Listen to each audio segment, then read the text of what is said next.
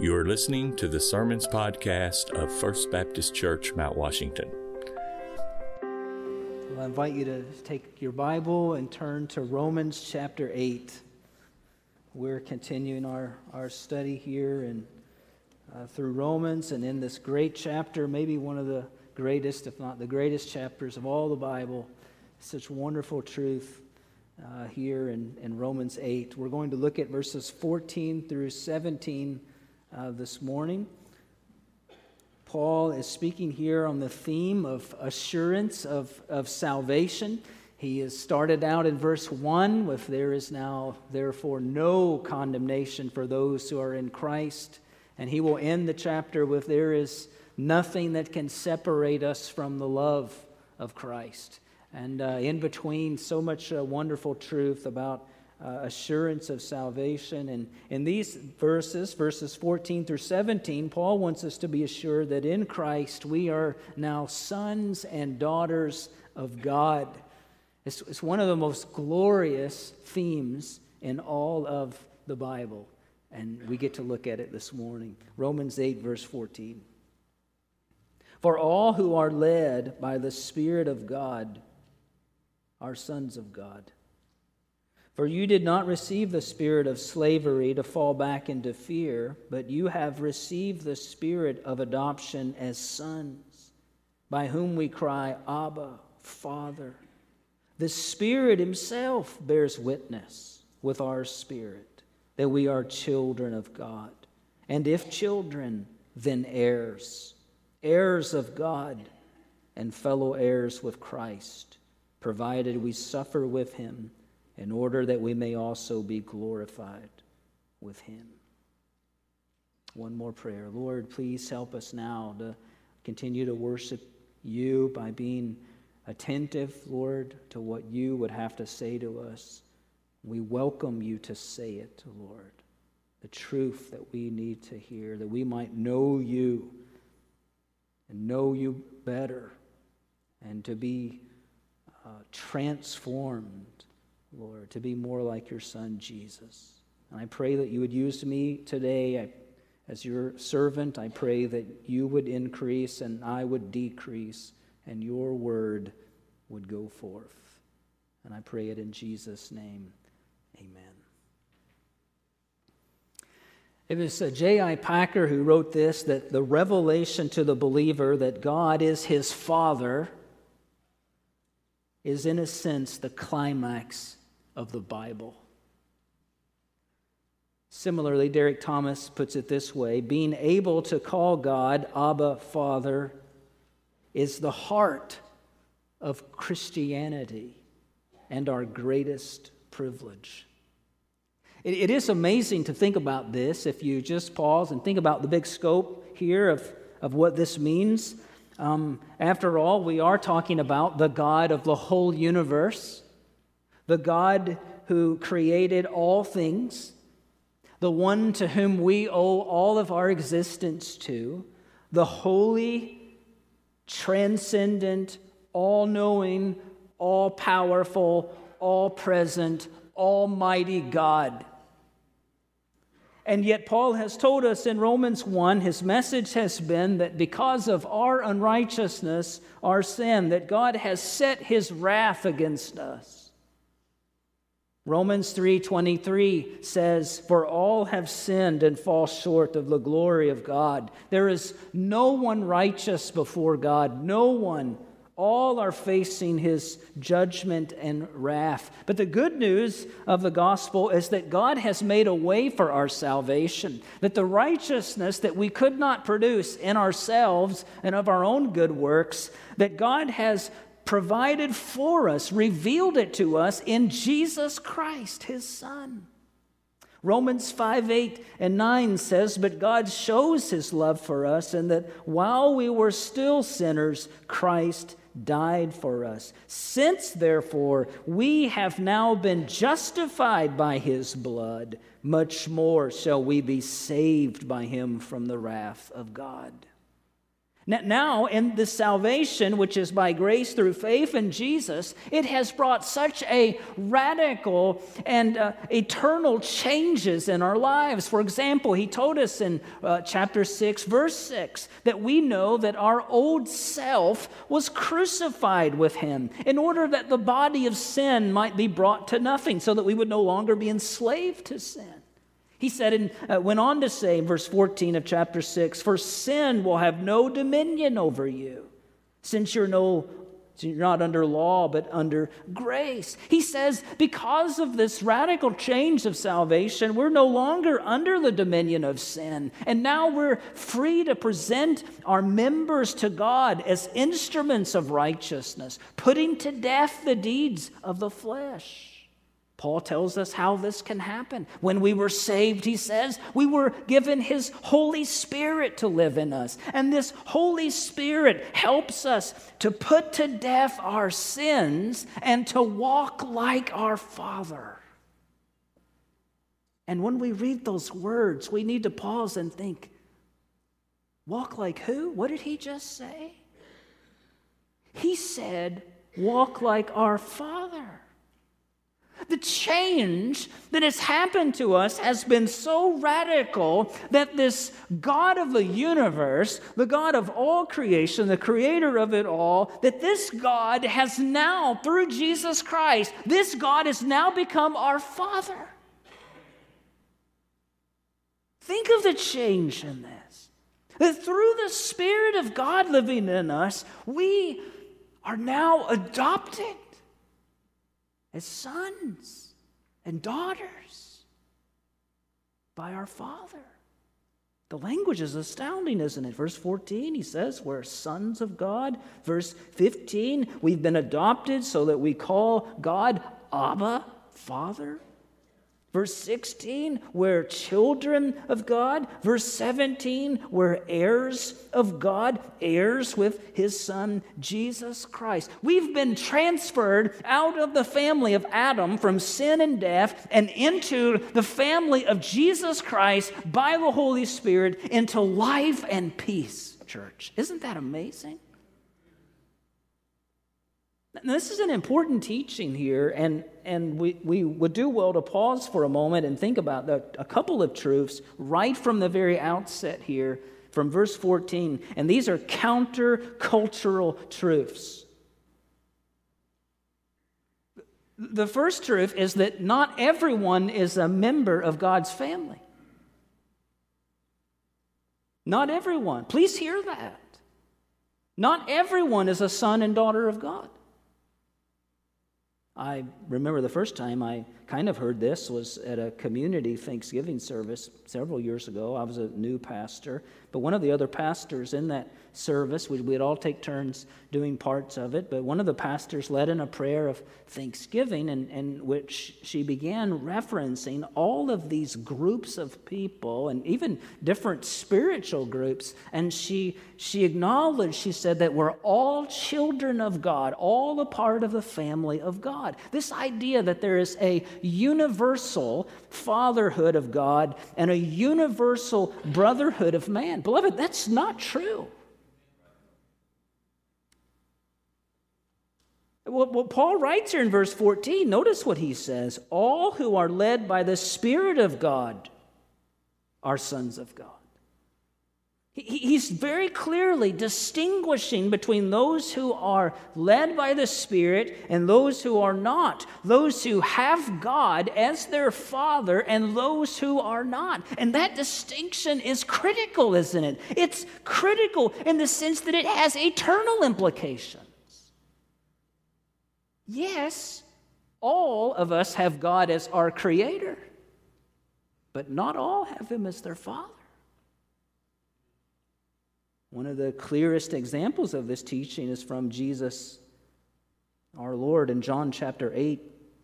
It's a great passage, verses 31 through 47. That text is too long for us to read, but essentially, the religious leaders are pushing back on Jesus about some of the truth claims that he was making about himself. And at one point, they push back with these words. This is John 8 41.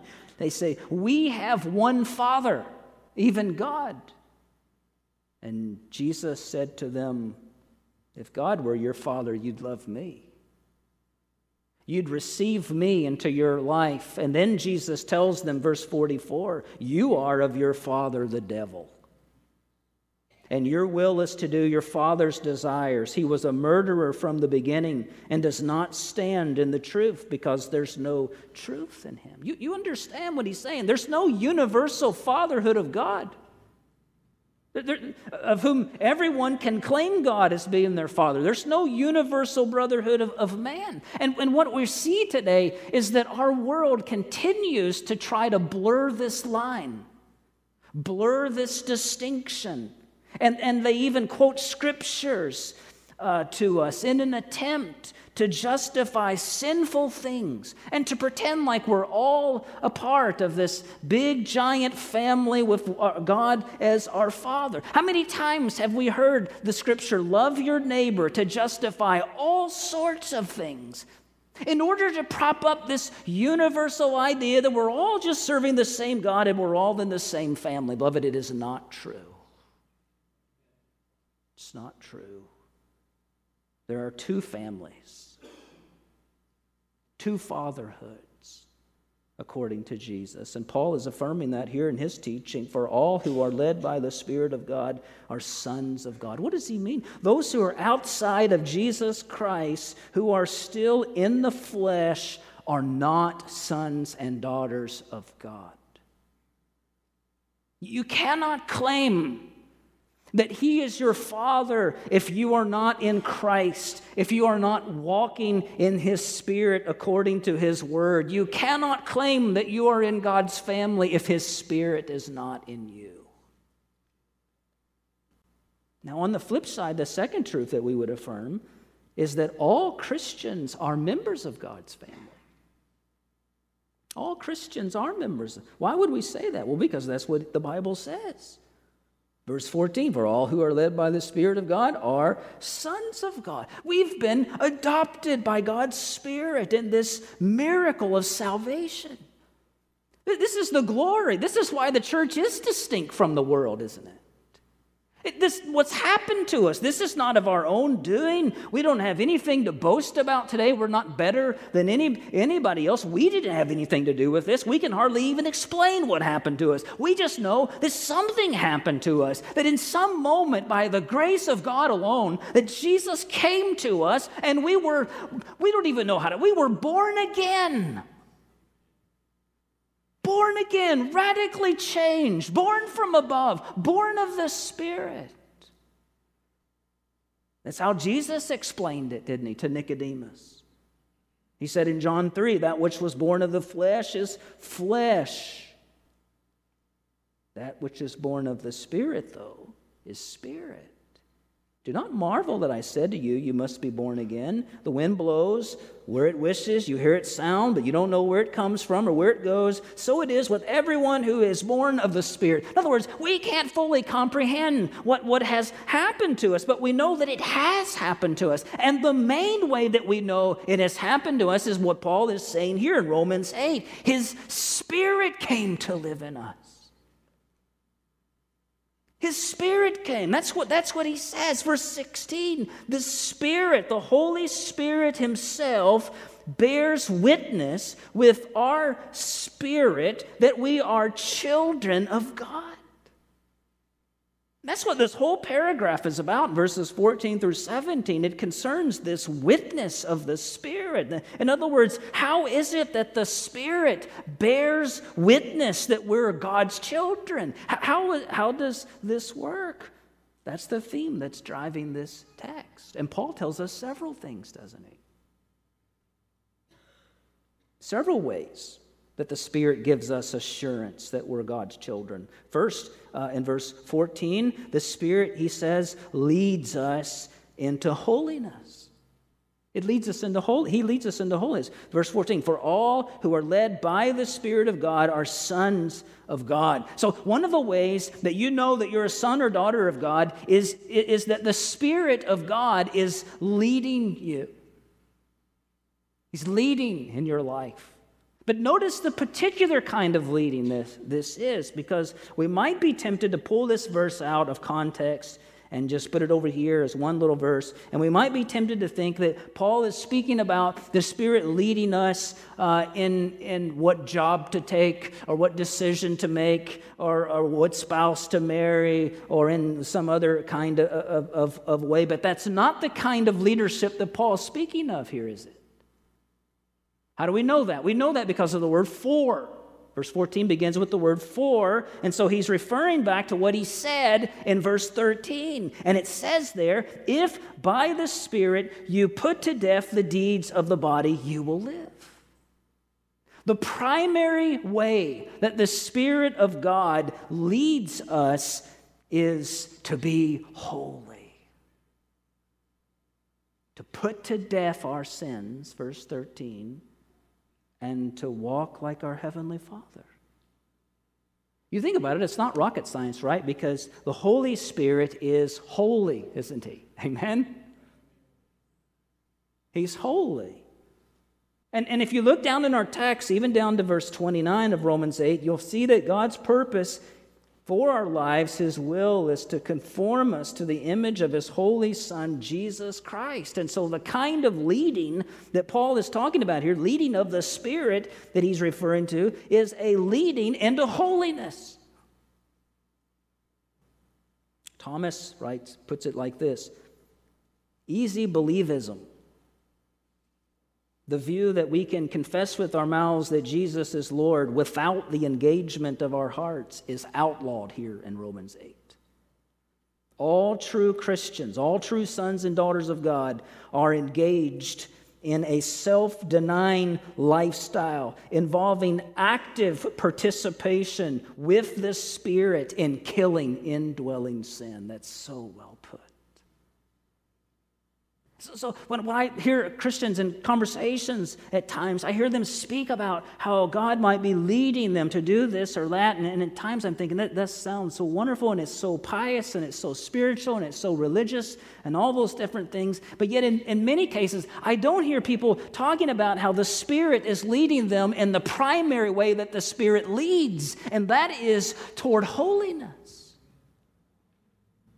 We don't talk about the Spirit leading us to do that, but it's, it's the primary work of the Spirit to mortify our sin, to live a repentant life, to walk like our Heavenly Father. Instead, we prefer to talk about vague platitudes that, that usually don't translate into the kind of godly character and convictions that Paul is speaking about here.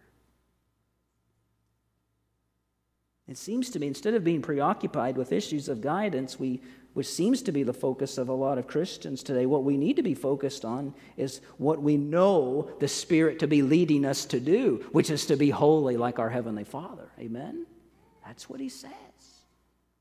What if we focus more on that? How can, how can I live, Lord? How can I live in a way that reflects the holiness of my Savior, Jesus Christ? Lord, show me how to deny myself and follow you. God, what, what sin, what pattern of sin eh, in my life do you want me to be thinking about this week and focusing on and fighting on and killing? Lord, lead me in this particular way. Beloved, here's why because that's what sons and daughters of God do.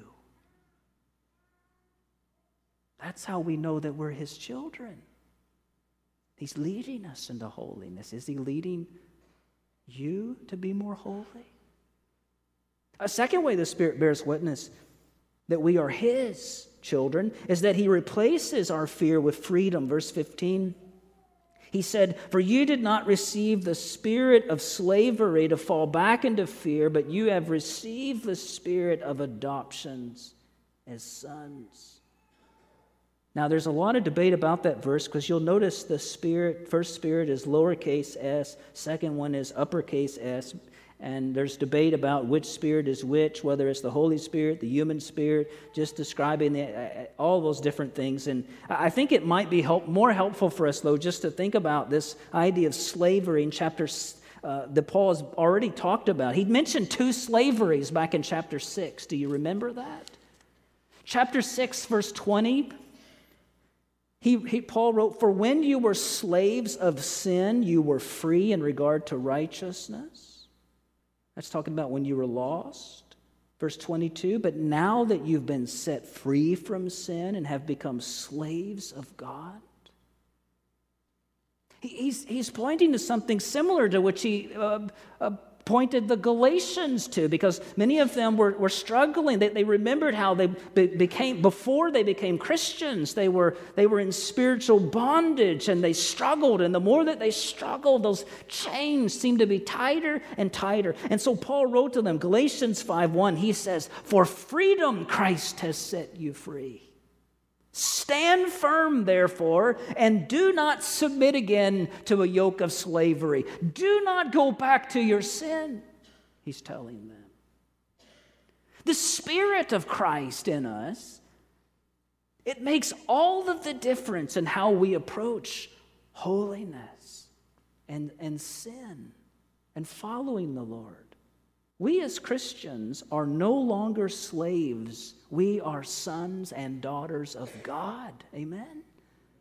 And you see, it, it, it's a fundamental change. Paul uses the word adoption there to describe it. It's only used five times in the whole New Testament. But and three times here in Romans, F.F. F. Bruce helps us to understand. The term adoption, he writes, may have somewhat uh, an artificial sound in our ears, but in the Roman world of the first century, an adopted son was deliberately chosen by his adopted father to perpetrate, uh, perpetuate his name and estate, it says. He was no longer uh, inferior in status, or no, no, no, not inferior in status to a son born in an ordinary course of nature. And he might have well enjoyed the father's affection more fully and reproduced the father's character more worthily.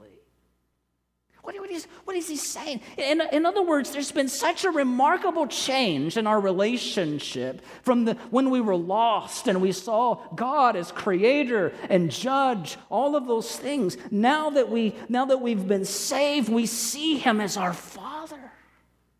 Our Father in heaven. We are not slaves, but sons and daughters of God. You remember the story of the prodigal son. How many of you remember that story? Luke 15. Raise your hand. Okay, good. Luke 15, how, which was really the story about two sons, wasn't it? And the younger son left his father, blew his inheritance. You remember, he comes to his senses, he returns to his father, and his father, in what can only be described as this incredible, lavish, amazing grace, he receives his son back with a big party. And you remember the older son's response? I'll, I'll remind you of it. The older brother, who represented those who weren't coming to Christ, coming into God's grace. The older brother said to his father, he said, Listen to this. He said, Look, he said, these many years I have served you. Literally, these many years I have slaved for you. And yet you've never given me a young goat that I might celebrate with my friends. Do, do you hear the difference? Those who have come into the grace of God and His Spirit has come into them are no longer slaves, but sons. It, it's remarkable. How does the Spirit bear witness to this? It, it's all in how we approach God. We no longer approach God as those who have come as slaves in fear, cowering down to a slave master, hoping that we've done enough this week to earn our way into heaven. No, we've come today as sons and daughters to celebrate God's love for us. Amen? We've been set free from that slavery of sin and death. Paul says, You didn't receive the spirit of slavery in order to fall back into sin. You've received the spirit of adoption as sons. And so a Christian sees it from this vantage point. We obey God's commandments not because we're slaves, but because He loves us so much. And we love Him. So we gladly give ourselves to Him. Third, the Spirit bears witness that we're His and that he prompts us to call God Father. That's the second part of verse 15. He says, By whom we cry, Abba, Father. Abba is the most ordinary term in that uh, language to refer to God as, as simply dad. Daddy, Father. No Jew would have ever addressed God in that particular way, but if you study the prayers of Jesus, you'll notice that he almost always, when he prayed, called God his Father. Always. It's a language of trust and love, isn't it? Perhaps some of you remember when your babies uh, grew, started growing up and developing verbal habits, and we're teaching them, right? Some of the first words that we say, uh, mama and dada, right? Daddy. What glorious time that is. Sinclair Ferguson describes a friend who adopted a child from another country. And the little girl was a little bit slow in developing relationship and, and terminology. But one day she appeared to her dad by, uh, by his side and she had her shoe in her hand and she said, Daddy, I need another shoelace. It was the first time she had called him dad. We think about that moment and the power of that. The Spirit in us, he says, the Spirit of adoption bears witness that we are His. There's been such a remarkable change in our relationship with God that this has taken place. The word cry is worth a word study. It's a strong word that can mean to cry out or to scream or to call out. It's loaded with emotion and intensity. I'll tell you other places that, that word is used.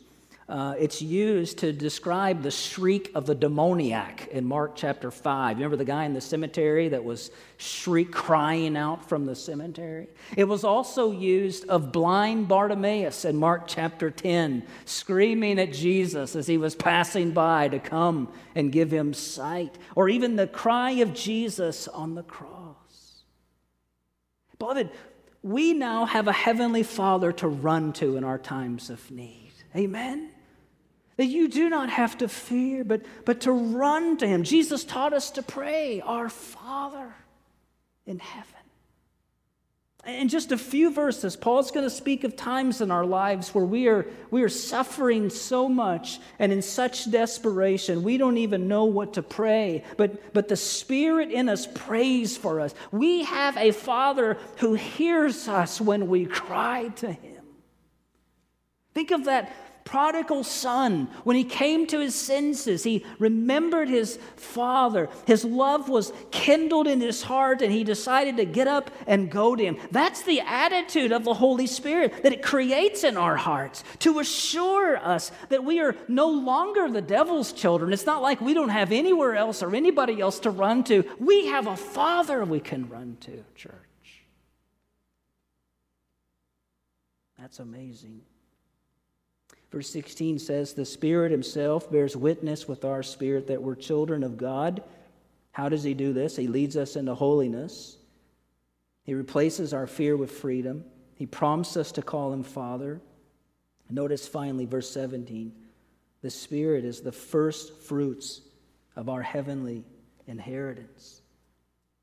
Verse 17 says, And if children, if we're children of God, then we're also heirs.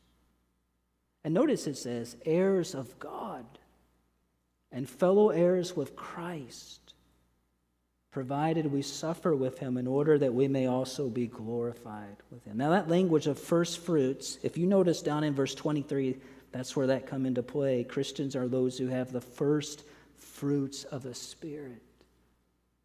In other words, the Holy Spirit Himself, when He comes to live in us, is kind of the first taste that we get of God and our heavenly inheritance, our future with Christ. We think about inheritance, being heirs. We might think about several things that, that would all be true. We might think about the promise of a heavenly home. Won't that be good someday? Amen? Well, somebody said amen. Or we think about the joy of a heavenly banquet, setting down at the marriage supper of the Lamb, and what that's going to be like in heaven. Revelation talks about it. Or we think about the expectation of a heavenly body that no longer is in the flesh and in sin and deteriorating, but a new and resurrected body. All of those things are wonderful parts of our inheritance that the scripture talks about. But Paul doesn't talk about that here. He chooses to focus on the greatest blessing of our inheritance. What is that great blessing? That we're heirs of God. God Himself, the greatest blessing God bestows on us is Himself, church. Notice he also said, think about how the psalmist communicated this Psalm 73 25. Whom have I in heaven but you? And there's nothing on earth that I desire besides you. My heart and my flesh may fail, but God is the strength of my heart and my portion forever, he says. You notice that Paul says, fellow heirs with Christ. What will Christ inherit? Jesus told us that in his priestly prayer, John 17. He said, I glorified you on earth, having accomplished the work that you gave me to do. And now, Father, glorify me in your own presence with the glory that I had with you before the world existed. Christ's inheritance is the very glory of God, which is the enjoyment of the presence of God Himself. Paul says that because the Spirit lives in you, you are heirs of God church. Think of this. By placing his spirit in us, we have been given the first fruits of that inheritance. We have been indwelt by the very spirit of God. Ephesians 1:14, who is the guarantee of our inheritance until we acquire possession of it to the praise of his glory. The very spirit of God God is the portion of his people. And listen, because God is our inheritance, here's why this is important. We can be assured of our salvation. If God lives in you, friend, if the all knowing, all powerful, all present, all good, all wonderful, almighty God lives in you, there is nothing that can move God. Your salvation is secure in Him. What an amazing thing. Now, there's one qualification here that he mentions, and we'll talk more about it next week, but he says, provided we suffer with him, with Christ, in order that we may also be glorified with him. Paul kind of gives us a note there to say, you know what, you are heirs of God, but the path to this glory, the path of getting there, is going to be through suffering just as Christ suffered. 1 Peter 4:13 says, "But rejoice insofar as you share Christ's sufferings, that you may also rejoice and be glad when his glory is revealed." You know, sometimes we look at our lives and we think about the suffering and things that are there, and, and we might think that we uh, don't, we may cause us to doubt these things are true, but Paul reminds us that our assurance of salvation is not based on whether or not we're free of troubles in this life, it's based on the Spirit of God who lives in you. So, the main question today as we close is Does His Spirit live in you? Does His Spirit live in you? Do you have assurance of salvation this morning? And don't come up with some reasoning that none of us can verify or prove, but look to the scriptures. Because if the Spirit lives in you, here's how you know that you're going to be putting to death sins, not making excuses for them. If the Spirit lives in you, you're going to be operating not out of a fear of God, but in freedom of knowing that God is your Father and you're His son and daughter. Your instincts are going to be not to, to, to run away from Him, but to run to Him, to cry, Abba, Father. If the Holy Spirit is in you, bearing witness in you, you're, you're going to know something of the first fruits of God because He lives in you. Are these things true of you? If not, what do you do? You cry out to God, don't you? And here's the amazing thing about our God. Over and over again, you see people crying out to Him in the Bible. And He's the kind of God who answers, doesn't He? If you confess your sin to Him and trust His Son Jesus and His cross and resurrection to save you, He will save you. Cry out to Him.